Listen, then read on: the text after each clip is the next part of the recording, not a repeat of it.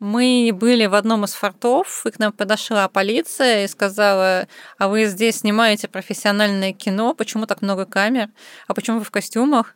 Душ у нас тоже был в палатках, несчастный мальчик, которого взяли наша принимающая сторона, он всю ночь сидел у костра и грел нам воду. Все мои друзья и люди, с которыми мы сделали эти две поездки, они, в общем, даже и не переодевались уже в современное и проживали вот именно там с утра до вечера жизнь начала 20 века. Всем привет! Это Маша Преображенская и подкаст «Гений места», который помогает людям путешествовать во времени и пространстве. Я с большой радостью открываю 4-й сезон подкаста и... я даже не ожидала, что осилю целых 3 сезона. И это такая гордость и такая радость. И все это благодаря вам, конечно же, всем тем, кто слушает меня. Спасибо вам огромное, ребята, за то, что разделяете мой интерес, мою любовь, мое любопытство. Мне кажется, что вообще, пока нам что-то интересно, пока мы хотим узнать больше, мы живем и идем дальше. Многие пишут мне, что «Гений места» — это такой подкаст-антидепрессант. Так вот, хочу вам признаться, что в мою сторону это тоже работает. Проект приносит мне очень много сил, радости, вдохновения. И все это на самом деле благодаря вашему отклику, вашим отзывам. Поэтому я очень прошу, пишите мне. Для меня это очень-очень важно, и я буду вам страшно благодарна. Ну что, начнем? 4-й сезон я решила посвятить самым неординарным путешествиям. И сегодня у нас первая ласточка. Перемещаться мы будем во времени. И да, это совершенно реально. Поверьте мне, я пробовала. Вообще о путешествиях во времени написано очень много романов, снят не один фильм. Но вот мне очень понравилось, как это сделал американский писатель-фантаст Джек Финней в своем романе «Между двух времен». И вот там он выдвигает такую интересную теорию, что стоит только окружить себя вещами какого-то времени, того времени, в которое вы хотите отправиться, музыкой этого времени, какими-то очень точными артефактами, потом сосредоточиться, и вуаля, вы уже там. Примерно тем же самым занимается моя сегодняшняя гостья. Зовут ее Елена Коган. Она создательница путешествий в прошлое в бюро Voyage Vintage. Елена умеет досконально воссоздавать атмосферу прошлого. Она знает все про пробковые шлемы, саквояжи, скачет на лошади в женском седле, организует балы и, как волшебница, может перенести в другое время не только себя, но и пару десятков желающих. А как она это делает, мы сейчас узнаем. Елена, расскажи, пожалуйста, как вообще началась твоя история вот этих путешествий? Я знаю, что ты когда-то занималась исторической реконструкцией или до сих пор занимаешься? Я до сих пор занимаюсь исторической реконструкцией. Непосредственно вот после нашего с тобой разговора мы идем делать ночную экскурсию в метро, потому что сейчас у нас есть отделение в Московском метрополитене под названием «Клуб реконструкции Московский метро». Мы начали заниматься путешествиями как реконструкция, как путешествиями в прошлое. В 2019 году мы сделали наше первое путешествие за границу. Это была Индия, а до этого мы делали маленькие поездки, чаще всего связанные с железнодорожными транспортом, то есть это были маленькие поездки на паровозах. Первое большое событие для кого-то в качестве путешествия в прошлое, это было 80 лет Московского метрополитена, когда нас, просто реконструкторов, которые любили паровозики, любили метро, попросили отшить 9 комплектов на разные периоды для машинистов Московского метро. Московское метро. Про московское метро уже много сказано и написано. Это и уникальная архитектура, протяженность, инженерные решения очень интересные. Несколько лет назад я отказалась от машины, и вот тогда стала бывать в метро чаще. И что хочу сказать? Московское метро хранит множество историй. И вот некоторые из этих историй, которые мне особенно близки, я хочу здесь рассказать. Вот, например, знали ли вы, что Московский метрополитен по совместительству является палеонтологическим музеем? Потому что в его стенах и мраморных колоннах замурованы окаменелости древнейших морских обитателей. Узнать, на каких станциях что находится, можно на сайте Палеометро. Все эти древние существа и раковины, они попали в метро вместе с горными породами, использованными для облицовки стен и колонн некоторых станций. Насколько я понимаю, сейчас в Москве начинаются настоящие морозы, и вот это отличный повод отправиться на небольшую палеонтологическую экскурсию под землю. И продолжая эту историческую тему, хочу сказать, что метро могло появиться значительно раньше 1935 года. То есть задумывались о нем еще в 1890 году при царствовании Александра III. Были даже составлены расчеты, и они были представлены соответствующим органам, но воспротивилась церковь, которая назвала это кощунственными планами по освоению греховной преисподней. Через 12 лет, в 1902 году, ситуация продвинулась чуть дальше. Московские инженеры Балинский и Кноры представили свой проект городской железной дороги. Ну, фактически, да, это был прообраз метро. И его опять отклонили из-за того, что не захотели оставлять извозчиков без хлеба. Но и духовенство опять, конечно же, возмутилось. Следующее включение тоже советские годы. Но об этом, как я уже говорила, мы знаем много и много написано. Мне, наверное, больше всего легла на душу одна история. Касается она одной из самых красивых, на мой взгляд, станций московского метро. Когда-то эта станция называлась Дворец Советов, сегодня называется Кропоткинская. Спроектировал ее замечательный архитектор Алексей Душкин. Вообще, история создания станции очень интересна, потому что Душкин взял прообразом древнеегипетские храмы для создания этой станции. Вот эти храмы с лотосовидными колоннами, как в то время комиссии, несколько комиссий ведь надо было проходить, могли пропустить такое сооружение. Но говорят, что, защищая свой проект перед Кагановичем, Душкин сказал: у них дворцы для фараонов, а у нас для народа. Еще одна удивительная особенность этой станции в том, что, если вы помните, то там светильники, они спрятаны в раструбах колонн. Для того времени это было вообще беспрецедентное решение. И, понятное дело, это было невозможно утвердить. Чиновникам казалось, что такие колонны, они не смогут достаточно осветить станцию. И Душкина попросили добавить еще подвесных шарообразных ламп на потолки. Он этого делать не стал, но к приходу очередной комиссии он кинул временную проводку, создал образцы раструбов из фанеры, подключил туда лампочки и включил свет. Чиновники увидели, как это красиво, и удивительно, они этот проект сразу же приняли. Потом, как мы знаем, станция была удостоена всяческих международных премий, и любые делегации, которые приезжали в то время в Советский Союз, они приглашались на экскурсию именно на эту станцию. И вот представителям одной из делегаций, которую привел сам Каганович, очень понравилась станция, и они захотели увидеть ее архитектора Алексея Душкина. «Где же Душкин?» – спросили они. На что Каганович ответил: да, конечно, Душкин скоро будет, вот мы вам его завтра представим. И понял, что Душкина нет, его никто не может найти. А оказалось, что он попал в очень неприятную историю. Он одевался на английский манер, ходил в костюме, шляпе. Прогуливаясь таким образом, он был остановлен, отправлен на Лубянку, там посажен в карцер и потом определен в Бутырскую тюрьму. К тому моменту, как Каганович начал его искать, Душкин провел в Бутырке уже 2 месяца. И, собственно, вот эта иностранная делегация, она его от тюрьмы и спасла. Так бы он, наверное, там и сгинул. Еще есть очень забавная легенда, связанная с метро. Она рассказывает о том, как появилась кольцевая линия. Однажды Сталин поставил чашку кофе на карту с планом метрополитена. Эта чашка оставила заметный след. И вдруг Сталин увидел, что ветки можно соединить большим кольцом. Тут же отдал приказ построить такое кольцо. Ну и последняя история. Это уже не байка, а чистая правда. Она касается станции, на которой я сейчас живу. Это станция «Динамо». И я вот буквально недавно узнала, что в ее стенах в 1940 году проводились ядерные исследования, которые позволили советским физикам-ядерщикам Георгию Флерову и Константину Петржаку открыть спонтанное деление ядер урана. Вот таких историй у московского метрополитена очень-очень много. Ну, давайте вернемся к истории Елены, посвященной 80-летию московского метро. Тогда метрополитен возглавлял Пегов, и он тоже, как любитель истории, как любитель исторического подвижного состава, он восстановил 9 поездов метрополитена на разные периоды. Самому старому из них сейчас более 80 лет. Это вагон типа А, тот самый вагон, который в 1935 году возглавил первый поезд метро. Ты сейчас сидишь передо мной в таком образе. Ну, во-первых, ты похожа на девушку 19 века, у тебя совершенно изумительная прическа, а еще у тебя форма, это форма метро? Это форма Наркомата путей сообщения, точнее даже Министерства путей сообщения 1955 года, потому что сейчас вот мы с тобой поболтаем, и я поеду в метро, у нас будет экскурсия по депо, и после этого мы сделаем, наверное, волшебную вещь. Мы покажем людям ночное метро, расскажем о разных станциях и расскажем о нашей форме. Это форма послевоенная, это платье, потому что в 1954 году метро и железную дорогу Удайпуру, которые были объединены в Министерство путей сообщения. Их вывели из военного положения, то есть это была мирная жизнь.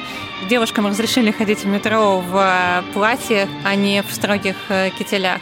Очень красиво, и тебе очень идет. Эта вот история с метро, она вдохновила тебя на более длительные путешествия, да, когда ты стала создавать вот эти исторические реалии. Да, мы пытались сделать выходные. Мы садились на паровоз, куда-то уезжали, там жили и возвращались. Первое путешествие, которое мы придумали, было, наверное, Благое-Полоцкая железная дорога, когда мы садились на поезд, ехали и жили где-нибудь в Селигере, в каких-то советских отелях.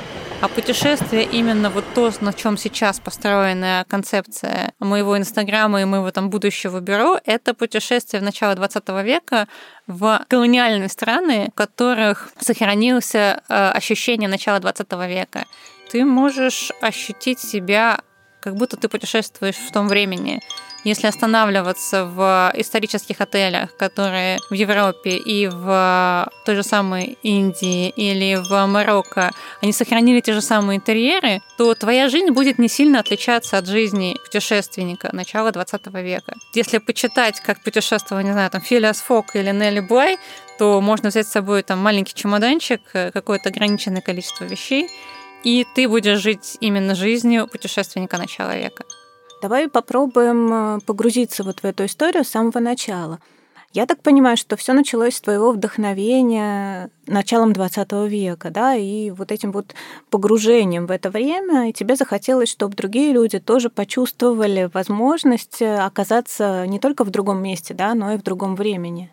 Началось, наверное, все еще в достаточно раннем возрасте, когда я маленькой девочкой читала книжки, смотрела фильмы, отшивала платья, исторические платья куклам Барби. Когда я скакала на лошади в Башкирии, мне, наверное, было лет 14, и я представляла, что это охота, что я не знаю, что я в дамском седле, что я в Амазонке и что я живу там. И мне этим ощущением захотелось поделиться с людьми. Но когда ты делаешь фэнси-пати, то есть костюмированную вечеринку, это одно. А когда ты на протяжении достаточно длинного времени путешествуешь и живешь вот этой жизнью, когда вокруг тебя эти 2 недели проживают какие-то твои там друзья, которые становятся твоими друзьями, и это легкое сумасшествие, оно витает в воздухе, то это в большей степени путешествие, это будет в большей степени машина времени. Чтобы это погружение было, как бы еще больше ощущалось, мы придумали такую фишечку, как съемки нашего фильма. Когда люди почти по Станиславскому на время, когда мы снимаем фильм, а мы снимаем его почти все время, они психологически считают, что они играют роль человека, которого мы придумали вместе.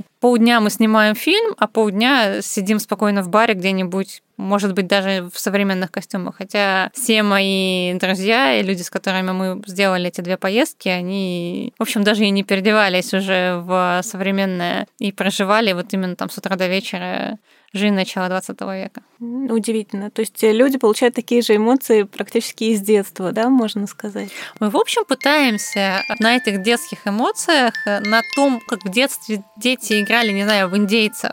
Вот это ощущение соединить с ощущением, когда ты снимаешься в кино и должен проживать этот образ, поймать вот эту вот очень тонкую грань так, чтобы люди в это поверили. Поверили хотя бы на секунду, ну, то есть поверили хотя бы на какое-то количество времени. И психология работает таким образом, что если вокруг тебя еще 15 человек пытаются в это поверить, случается чудо, и ты в это веришь. А когда люди снимаются в кино, то у них появляются какие-то имена другие и какие-то роли, либо они играют самих себя только на какое-то время раньше? Где-нибудь там за месяц или за 2 до нашей поездки мы спрашиваем у людей, что вот мы снимаем кино, если вы хотите сами во что-то проиграть, мы там вместе с ними простраиваем их героев. Но вот эту вот мечту увидеть себя на экране, поиграть в того, кем он не является, ну, может быть, ты, не знаю, ты злодеем хочешь быть, или, не знаю, ты хочешь быть героем-любовником, или ты хочешь быть какой-нибудь капризной барышней, или там феминисткой. А правда, есть люди, которые хотят быть злодеями? Да, есть люди, которые хотят быть злодеями. Хочется же изредка поиграть своего антипода. И злодей — это всегда более яркая роль. А фильм, который получается в итоге, он просто отдается человеку, который был в путешествии. Этот человек может показывать его родным, близким, друзьям, сохранить его в семейный архив. Первый сезон, который мы закончили, он лежит у меня в группе, он лежит на Ютубе, и да, человек может показать его своим друзьям. Мы придумали параллельную вселенную в параллельном историческом мире, и эти люди будут из сериала в сериал, то есть из сезона в сезон переходить. У этих историй у них счастливый конец? Ну, какой мы захотим, в общем, такое будет. А кто решает, чем закончится история? Совместно решаем. То есть у меня есть чат, в котором я спрашиваю людей, путешественников, моих сейчас уже друзей, вот сценарий, там, а давайте, если вы хотите что-то поменять, давайте что-нибудь поменяем. Мы создаем этот фильм все вместе. То есть человек изначально придумывает себе героя, то есть мы помогаем ему придумать героя, а потом прописываем уже сценарий вместе с ним. Ты, получается, в одном лице и сценарист, и продюсер, который продумывает все до мелочей, и сет-дизайнер, и человек, который отвечает за, не знаю, за образы, за макияж, за маршрут. Я делаю это не одна, у меня есть партнер и коллега Олег Шухат. Я с Олегом познакомилась на реконструкции, но сдружились мы на киносъемках. Мы делали всю историческую часть сериала для Первого канала под названием «Вольная грамота». Там я первый раз увидела, как можно вот в киносъемке прожить и как точно, как тщательно можно подготовить локацию. Ну, в общем, да, мы пока делаем это все вместе. То есть сначала это была такая история только для друзей, но потом подключились уже и другие люди. Первый раз мы сделали только для друзей. Мы с Олегом Шухатом мечтали о том, что когда-нибудь мы сделаем Индию, когда-нибудь мы туда приедем, когда-нибудь мы вернемся и все будем в колониальных костюмах, пробковых шлемах. И чтобы попробовать это сделать, мы решили потренироваться на Башкирии. То есть Олег спросил меня, а давай мы найдем какую-нибудь страну, где так же, как в Индии, можно сделать что-то национальное и что-нибудь показать. Мы сели на кухню, подумали, и я вспомнила о том, что я родом из Башкирии, и что история Башкирии и традиции Башкирии, какие-то традиционные вещи, они тоже очень интересны, их можно показать людям. И мы поехали туда, там было -30, в исторических костюмах. Поехала туда в исторической амазонке. Подожди, у тебя есть некий архив с исторической одеждой, которую ты просто берешь и можешь мне отправиться в поездку? Когда-нибудь я напишу об этом книгу. И мы начали заниматься исторической реконструкцией, восстанавливать исторические танцы. Еще когда мне, наверное, было лет 18 или 19, еще в Уфе. То есть мы собрались в какой-то маленькой компанией, по каким-то книжкам, по фильмам, начали это дело танцевать. Шили костюмы по картинкам. Моя любимая книжка в детстве была 20-й том энциклопедии, где была вкладка костюмы. Я смотрела на эти плохо нарисованные, стилизованные костюмы, мечтала, что когда-нибудь, не знаю, они у меня будут, или я увижу их по-настоящему. И мы шили костюмы, то есть они были в каком-то количестве, это были недостаточно нечеткие стилизации. А после этого я приехала в Москву, нашла людей, которые начали заниматься этим более серьезно. То есть мы шили костюмы на разные события. То есть у нас там были балы начала 20 века, там 19 века. Серьезная реконструкция, она строится вокруг реконструкции боев. Ну, то есть реконструкции войны, потому что мальчикам интереснее воевать еще с детства. И у нас есть сильная реконструкция в мире и в России. Это 1812 год. Все, я думаю, слышали и видели ежегодную Бородинскую битву, которая проходит в селе Бородино. Бородинское сражение. Реконструкция знаменитого Бородинского сражения – это такая, на самом деле, веха российских реконструкторов. Это то, с чего вообще вся история реконструкции началась. Кстати, вообще считается, что мировая история реконструкции ведет свое начало тоже с военной битвы. Это было в XIX веке, это была битва при Ватерлоу. Хотя, на самом деле, мы знаем, что все, практически все, уже было изобретено в Древнем Риме. Так вот, там уже устраивались стилизованные гладиаторские бои, которые повторяли крупные сражения прошлого. Вот, например, одну группу гладиаторов могли одеть как солдат Александра Македонского, а другую как солдат Дария III. И вот после этого они разыгрывали какой-нибудь эпизод кровавый из битвы при Гавгамелах. Так что это очень древняя традиция. Вернемся к Бородинскому сражению. В первые выходные сентября мы можем его наблюдать. Это совершенно масштабное, невероятное зрелище, когда несколько тысяч людей надевают исторические костюмы и переносятся во времени на 2 века назад. Участники не просто приезжают и устраивают какое-то представление, они там живут, они в этом существуют, они почти не снимают военную форму, и, конечно, это все очень интересно. Самая первая реконструкция Бородинского сражения была в 1839 году. Устроил ее Николай I. Кстати говоря, Николай I, которого называют последним рыцарем на престоле, очень любил исторические реконструкции, но любил он средневековую рыцарскую историю. Так, по его инициативе были организованы стилизованные рыцарские турниры, где императрица Александра восседала в средневековом платье и венке, например. И вот к Бородинской битве он обратился не потому, что он как-то очень любил эту эпоху, а потому, что были особенные политические предпосылки в то время. То есть это была такая государственная акция, совершенно грандиозная, что-то вроде современного парада Победы, только в 100 раз масштабнее. И да, это был 1839 год, то есть со времен Отечественной войны 1812 года оружие, форма военная не очень изменилась, к тому же сохранилось огромное количество участников боевых действий, да, и ветеранов, которые, кстати, были приглашены на эту реконструкцию. Так почему же Николай I решил это устроить?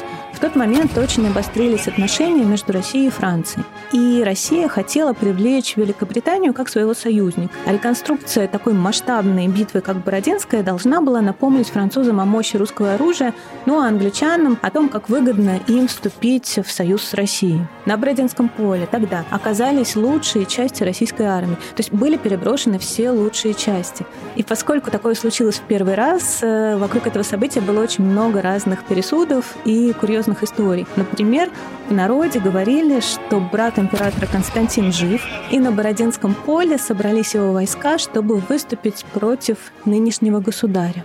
Это была, конечно, не последняя дореволюционная реконструкция битвы 1812 года, но после революции эта традиция, к сожалению, совсем угасла. И вот в такой в полной мере она вернулась к нам в 80-е годы, а после развала Союза стала набирать огромную популярность. Вот то, что мы видим сейчас, на самом деле это лучшее, наверное, что можно было увидеть в плане реконструкции за все это время. Мужчины реконструируют военных, их жены реконструируют какую-то светскую реконструкцию, балы, охоты, юнкера, вечера, пикники. В этот период мы отшивали все, включая, не знаю, там, корсеты, нижнее белье, панталоны, потому что костюм будет смотреться совершенно по-другому, если нету правильного, аутентичного нижнего белья. То есть нижнее белье, оно строит конструкцию.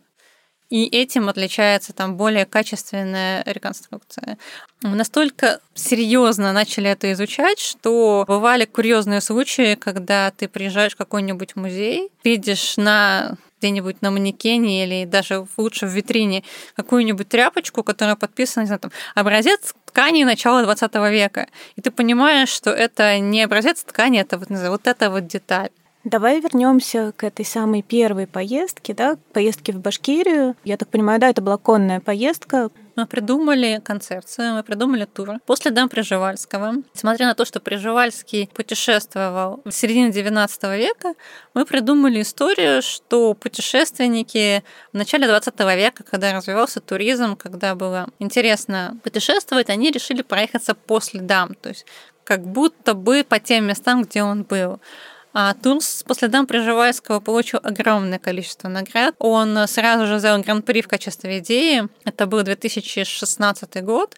И получается, вот уже 6 лет мы провели, по-моему, более 10 туров. В этом году мы планируем даже отстроить собственную базу в Башкирии, историческую базу с историческими палатками.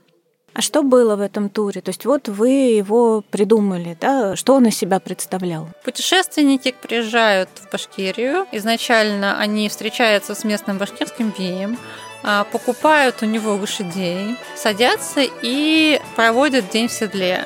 У них стоянка типа бивака, привала днем. Они добывают золото, потому что Баймакский район — это до сих пор место, где существуют черные искатели золота, которые до сих пор на этом делают деньги. Действительно, люди отправляются на рудник, им дают какие-то приспособления, чтобы они вымывали золото. В Башкирии сейчас золото не добывают в реках, их просто металлоискателем.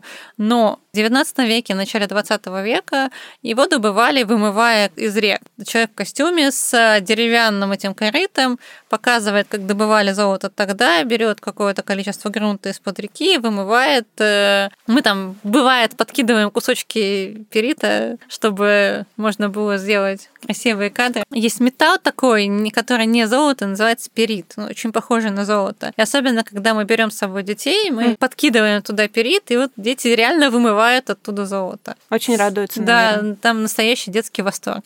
Там, в общем, и взрослые ходят с детским восторгом, говоря о том, что это сказка, о том, что здесь как в кино, и вообще, ну, там, что такого быть не может. А кто-то находил действительно какие-то золотые слитки или золотой песок? Нет. Ну, во-первых, мы же, чтобы найти золото даже в золотоносной реке, нужно делать это не в течение 5 минут, а потом идти пить чай с башкирским медом, а заниматься этим целыми днями. Я так понимаю, люди могут попробовать на себе все аутентичные развлечения Башкирии. Естественно, мы показываем им танцы, музыку, то есть погружаем их как в быт начала 20 века, потому что мы стараемся убрать все современное, так и традиции и историю Башкирии. Этот тур выходного дня, он сделан специально так, чтобы людям не нужно было отпрашиваться с работы, и они могли просто провести таким образом выходные. Все это в исторических костюмах? Все это в исторических костюмах. Если в Индии это только колониальные костюмы, ну, по крайней мере, сейчас, то в Башкирии это могут быть как русские костюмы, костюмы русских офицеров или русских солдат Первой мировой войны, так и колониальные костюмы. В общем, колониальный костюм — это не военный мундир, это просто походная одежда, стилизованная. И девушки в начале 20 века очень часто одевались, как мы сейчас можем сказать, в сафари-стиле. А костюмы все вы привозите с собой? Вы знаете размеры всех людей, которые едут с вами, все это привозите? Да, если в Башкирии мы запрашиваем размеры и привозим костюмы на место, то если это длинная поездка, то мы рекомендуем отшить себе костюм, потому что он стоит не очень больших денег, и в своем костюме комфортнее. Или человек приходит, он подбирает себе костюм, мы, если нужно, там его даже подгоняем, забирает его с собой, и если ему интересно поучаствовать в каких-то сценах фильма, или ему интересно сделать какие-то интересные фотографии, или он хочет в большей степени погрузиться и пожить этой жизнью, то можно взять какие-то костюмы в аренду, например, там, чтобы пойти на ужин или чтобы погулять по городу. Мы сейчас планируем поездку в Марокко и хотим взять с собой купальные костюмы начала 20 века, чтобы поскакать на лошадке по берегу океана, или чтобы сделать там интересные фотографии, или чтобы сделать там эдвардианский пикник начала 20 века на морском побережье. Это красиво. А как местные реагируют на вот эти костюмированные истории, которые вы проводите? Единственный раз, когда у нас возникли реальные вопросы по костюму, мы были в одном из фортов, и к нам подошла полиция и сказала: а вы здесь снимаете профессиональное кино, почему так много камер, а почему вы в костюмах?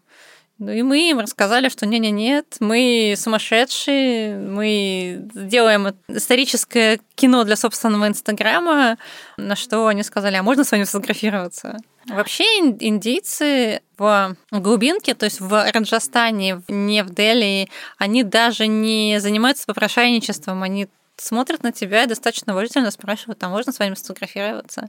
Но в этих местах ведь нет абсолютно никакой инфраструктуры, ну, насколько я помню. Мы во второй поездке, потому что если в первый раз мы ехали Palace to Palace, от дворца к дворцу, и останавливались в отелях, то во второй раз я решила, что нам не хватило возможности поскакать, и мне интересно сделать настоящую такую прямую экспедицию. И мы проехали 250 километров от Пакистана, от границы с Пакистаном, до центра Раджастана. Серьёзно? До Джайпура. Да. За сколько? За 10 дней. И мы жили в палатках, и даже душ у нас тоже был в палатках. Несчастный мальчик, которого взяли наша принимающая сторона, он всю ночь сидел у костра и грел нам воду. То есть можно было в любой момент выйти, взять у него кувшинчик с водой, пойти помыться. Поездки такие довольно отважные у вас. То есть мне кажется, 10 дней проскакать по Индии, еще жить в палатках, это так серьезно. Не знаю, нам нравится жить в палатках, и палатки, в которых мы останавливаемся в Индии, они, в принципе, намного более комфортабельные, там климат намного более лояльный к нам. Когда вы готовите такую поездку, то что вы делаете в первую очередь? Я просматриваю все отели, я отсматриваю все локации, где мы сможем сделать съемки. Я ищу сама лично лошадей, я запрашиваю экипировку этих лошадей. Я договариваю с каждым кемпом, то есть с каждой точкой, где мы останавливаемся, с этой палатки, чтобы у нас там не было пластиковой посуды. То есть я отсматриваю все, что только можно. Я нахожу людей, которые делают на месте конные туры. Уговариваю их, что нам нужно делать нерадиальные выезды, что нам нужно делать экспедицию, что мы очень хотим путешествовать из одного отеля в другой. И чтобы у нас было ощущение, что мы, правда, перемещаемся в пространстве. Индия, она изначально была построена, то есть мы взяли их историю. Они сделали тур Palace to Palace. Дворцы Махараджи. На самом деле путешествие Palace to Palace или от дворца к дворцу – это такая единственная спасительная возможность для тех самых дворцов Махараджи, которых в Индии было очень много. Да, это памятники истории и архитектуры, неимоверной красоты, масштаба, размаха, роскоши. Многие из них, понятное дело, пострадали в колониальную эпоху, пострадали от военных действий, но, тем не менее, до сих пор в Индии сохранилось огромное количество этих невероятных дворцов. А если учесть, что путешествие в Индию — это путешествие во времени, помните, я в начале подкаста говорила, что да, путешествие во времени — это реально.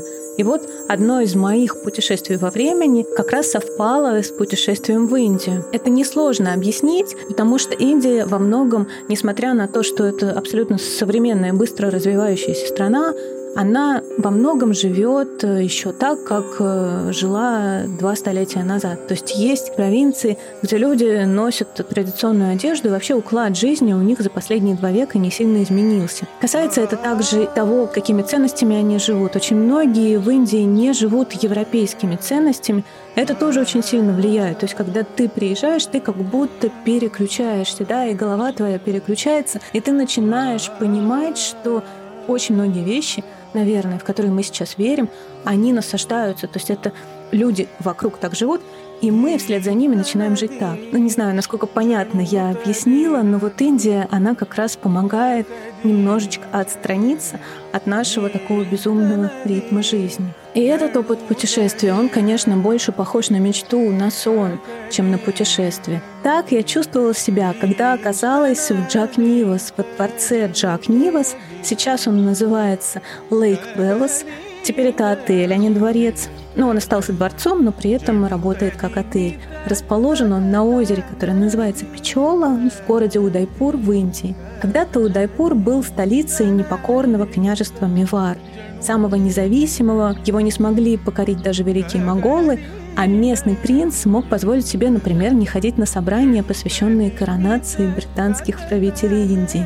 Это необыкновенно красивые земли, и земли как раз, где люди живут вот тем старым укладом, где люди носят традиционные одежды, где цвет, даже сам цвет, он совершенно уникальный. То есть цвет земли красный, цвет нарядов ярко-синий, сари, подбитые золотом, все это на палящем солнце, под совершенно синим небом. Джаг Нивас, или, как я говорила сейчас, Lake Palace, это дворец, который до 1971 года принадлежал Махараджу. В 1971 году он перешел к группе Taj Hotels. Это такая очень известная индийская группа, и они как раз владеют очень многими дворцами и предлагают путешественнику вот этот формат Palace to Palace. Почему дворец был передан в отельную цепочку? Ну, потому что уже во второй половине 20 века он сильно обветшал, он совершенно роскошный, создан из такого белого, кружевного, тонкого вырезанного мрамора. Это отель, который стоит в центре озера, на острове. Добраться к нему можно только по воде. У отеля есть своя пристань со старинной лодкой, которая перевозит тебя. Ты вдруг оказываешься в этом невероятном дворце, когда солнечный свет пробивается сквозь кружева этого мрамора. Вечером на закате кричат птицы. Ты можешь прокатиться по озеру на лодке, наблюдая, как закатное солнце садится в отблесках воды. Или, например, просто провести время в лобби-баре, где люди до сих пор по-колониальному играют в лото, играют в карты. Там даже есть какой-то ясновидящий, ну, по крайней мере, раньше был, который мог предсказать будущее за 800 рупий. И да, забыла сказать самое удивительное, то есть, как и во всех дворцах, когда ты в этот дворец входишь, приплываешь буквально, то тебя встречают россыпью розовых лепестков. Вообще, конечно, какое счастье, что в Индии очень много энтузиастов, которые хотят сохранить свое наследие и вот эти совершенно разные традиции. Когда-то в Индии, лет, наверное, 20 назад, Бонни Донрот, прекрасный руководитель со стороны Индии, кстати, настоящий кшатри, он решил остановить породу марвари, которую уничтожали англичане, потому что она, в отличие от английской верховой, такая маленькая пустынная аборигенская лошадка.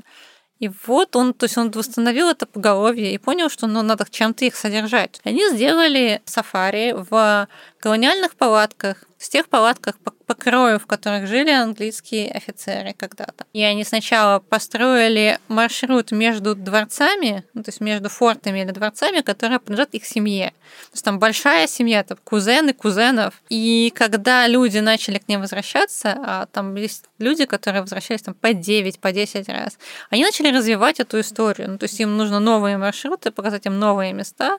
У них это построенная история. Если человек не сидит в седле, он не может отправиться в такую поездку. Человек может отправиться в такую поездку, потому что там очень хорошие лошади, по крайней мере, в Индии. И если ему станет некомфортно, если он устанет, то в Индии, например, есть машина сопровождения, и человек может пересесть в машину, а один из сопровождающих пересядет на лошадь. А что тебе самое большое удовольствие доставляет в этой твоей работе или увлечении? Не знаю, как лучше это назвать. Наверное, горящие глаза людей и те сообщения о том, что это нереально, так не может быть, а что так бывает, а как вам попасть? Я думаю, что такого быть не может. А вообще, есть ли у тебя какое-то любимое, любимое историческое событие, вот самое любимое, которое ты можешь бесконечно визуализировать и создавать, воссоздавать? Это, наверное, как это не смешно, «Титаник». И я надеюсь, что один из проектов, сейчас же есть два проекта по реконструкции «Титаника». Один в Китае, другой в Австралии. А что значит историческая реконструкция «Титаника»? То есть будет точно такой же корабль, который будет тонуть, туда можно будет прийти и всё это почувствовать? Сейчас строятся два судна в Австралии, который будет реально идти по тому же маршруту, то есть это будет круизный лайнер, где можно будет купить билеты. Инвестор планирует даже сделать дресс-код, и он строит его там с 2012 года и надеется всё-таки достроить, восстановив его просто в деталях. И более реальный проект в Китае строится «Титаник». «Титаники нашего времени». Удивительная история, конечно. Сразу два «Титаника», которые строятся одновременно и в разных концах света. Но на самом деле это далеко не первые попытки восстановить легендарный трансатлантический лайнер. Интересу к реконструкции способствовал фильм Джеймса Кэмерона, который вышел в 1997 году. И через год эта затея уже увлекла одного южноафриканского бизнесмена по имени Сарел Гус. Он посчитал, что для проекта нужно $600 миллионов, и даже началось строительство, причем на верфях Северной Ирландии, там, где и был создан оригинальный «Титаник». Но в процессе работы стало ясно, что финансирования не хватает, в проект неоднократно вносили изменения в целях экономии. В конце концов, в 2006 году стройку закрыли, сославшись на нехватку инвестиций. Спустя 6 лет воссоздать «Титаник» решил австралийский миллионер и угольный магнат, еще очень известный авантюрист Клайв Палмер. Это именно тот проект, о котором сейчас говорила Елена, давняя мечта Клайва. Он очень хотел создать максимально точную историческую реконструкцию лайнера, а не просто какой-то аттракцион для туристов. Чертежи корабля были очень красиво с помпой презентованы в Нью-Йорке. И вот на этой презентации были продемонстрированы такие очень подробно прорисованные картины, как «Титаник-2» заходит в порт Шанхая и в порт Нью-Йорка. Планируется, что корабль пройдет оригинальным маршрутом из Саутгемптона в Нью-Йорк. И вот этот удивительный лайнер действительно почти полностью повторяет оригинальный «Титаник». Это и внешний вид, это и маршрут, как я уже говорила, и развлечения на борту, и то, как устроены каюты, и убранство, и мелкие детали, и даже костюмы экипажа, и пассажиров. И удивительно, да, что костюмы пассажиров 1, 2 и 3 класса должны были отличаться. Изначально строительством занималась китайская верфь. Корабль должны были спустить на воду в 2016 году. Но за год до этого строительство лайнера было практически заморожено из-за того, что начались платежные споры между компаниями Палмера и судостроителями. В итоге в 17 году суд Западной Англии взыскал с бывших партнеров Палмера сотни миллионов $. Бизнесмен не отказался от своей идеи построить «Титаник-2». Он продолжает работать над ним. Некоторое время назад было объявление о том, что первый рейс лайнера будет в 2022 году, но я думаю, что это не очень реальная дата. Сам Палмер часто сравнивает эту работу с проектом высадки человека на Луну. Ну да, наверное, по сложности и по длительности действительно что-то в этом роде получается. А вот если говорить о так называемом сычуанском «Титанике», о котором нам тоже рассказывала Елена только что, то здесь все продвигается гораздо быстрее. Кстати, говорят, что называться он будет «Романтизея». Общая стоимость проекта $150 миллионов. Этой весной уже сообщалось, что главная палуба закончена, осталось завершить только 2,5 этажа верхней. Строительство должно было быть завершено в конце этого года, но я не думаю, что в конце года «Титаник» будет готов. Ну, возможно, в следующем году, да, мы его уже увидим. Просто будет стоять на реке, и это будет как бы действующий казино, только действующий отель. И с учетом того, что он не сможет утонуть, и с учетом того, что это Китай, и это как бы другие инвестиции, скорее всего, китайцы его достроят. Есть ли еще какие-то места, где бы тебе очень-очень хотелось побывать? О чем ты мечтаешь? Сейчас мне очень хотелось бы побывать в Африке, потому что там создан кэмп, Джекс кэмп, и он точно восстановил кэмп 1940-х годов. Такой точной реконструкции я, наверное, не видела. То есть это первый раз, когда они были заинтересованы именно не построить отель стилизованный, а построить что-то аутентичное. Правда, там не аутентичная посуда, но... Где это находится? Он находится в Ботсване. Но стоимость ночи там, к сожалению, это, наверное, стоимость всего тура. Поэтому надо будет хорошо развиваться, находить интересных клиентов, тем, которым будет интересно не только поскакать на лошадке, но и которые смогут воплотить мою и свою мечту. А, кстати, ты разделяешь путешествия свои и путешествия, которые ты делаешь в рамках своего проекта. Большая проблема то, что я могу поехать в те места, которые, которые мне хочется, но мне интересно туда поехать с людьми. Не так давно мне кто-то из девушек написал в Инстаграме о том, что я думала, что я одна такая сумасшедшая. Ну, то есть я сейчас вот возьму, одену костюмчик, буду ходить по, не знаю, там даже по Европе, и все будут на меня коситься. А когда вас много, когда это не один человек, а, не знаю, там 10-15, это другое ощущение. Поэтому я буду стараться делать так, чтобы мы могли поехать туда все вместе.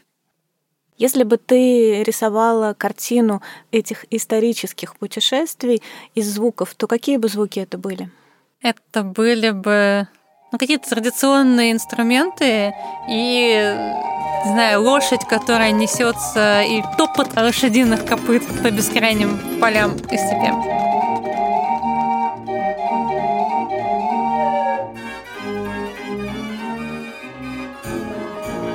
Ну что, давайте возвращаться обратно. Сконцентрировались, и вуаля, мы снова в настоящем. Спасибо вам, что дослушали до конца. Не забудьте подписаться и оставить отзыв, если выпуск вам понравился. А перед тем, как ненадолго попрощаться, я хочу буквально пару слов сказать об очень важном и дружественном мне подкасте, который называется «Взяла и сделала». Его автор и ведущая Наташа Чернова рассказывает о том, через какие трудности проходят женщины, чтобы заниматься любимым делом. Недавно вышел эпизод с историей Галины Зерновой, русской художницы, которая провела большую часть жизни в интернате, а сейчас живет во Флоренции, учится, работает и радуется жизни. Это тоже своего рода история путешествия, у которого было очень непростое начало, но я надеюсь, что все трудности Галины уже остались позади. Обязательно найдите подкаст «Взяла и сделала» на любой платформе, на которой вам удобно слушать подкасты. Обязательно послушайте его и поделитесь своим мнением. Я же, в свою очередь, буду продолжать готовить интересные истории о разных людях и местах. Подписывайтесь на мой Инстаграм, ticket_tu, и, конечно, ждите новых путешествий.